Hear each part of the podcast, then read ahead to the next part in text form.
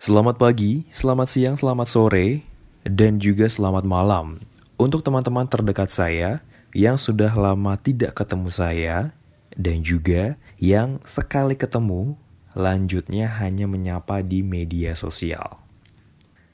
Mungkin ke depannya akan ada perubahan dari saya ke gue, jadi kalau saya lagi resmi-resminya, kalau gue udah berasa dekat aja. Lebaran mungkin udah lewat ya, tapi vibe-nya, suasananya masih terasa.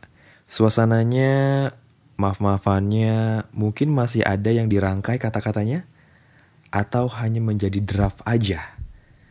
Lalu pas dikirim ke orang yang dituju, malah mengubah kata-katanya. Saya rasa banyak, dan saya juga pernah ada di posisi kayak kamu sekalian.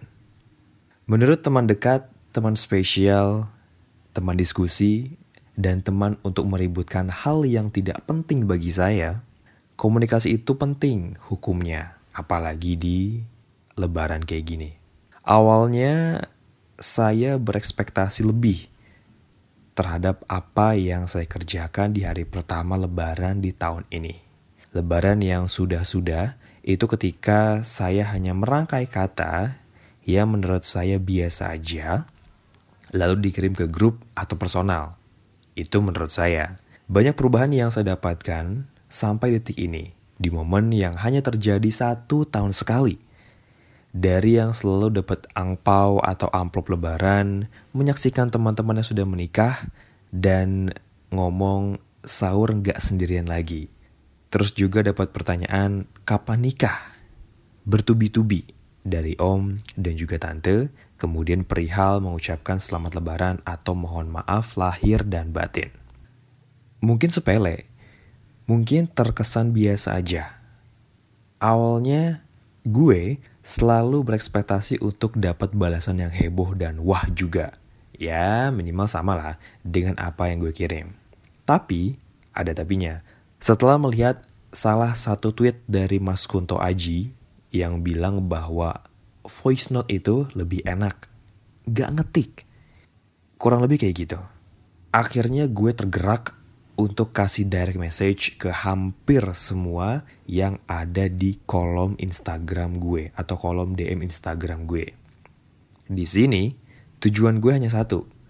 Gue hanya ingin secara langsung dan personal mengungkapkan mohon maaf lahir dan batin tanpa sekat dan juga tanpa kata-kata jelimet yang bikin orang kayak punya respon ah template.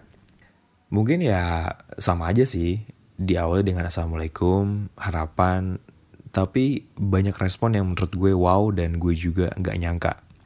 Di luar dugaan banyak yang kaget, banyak yang nggak nyangka dan banyak yang juga bilang buset ini gue kayak dikirimin salam-salam radio gini.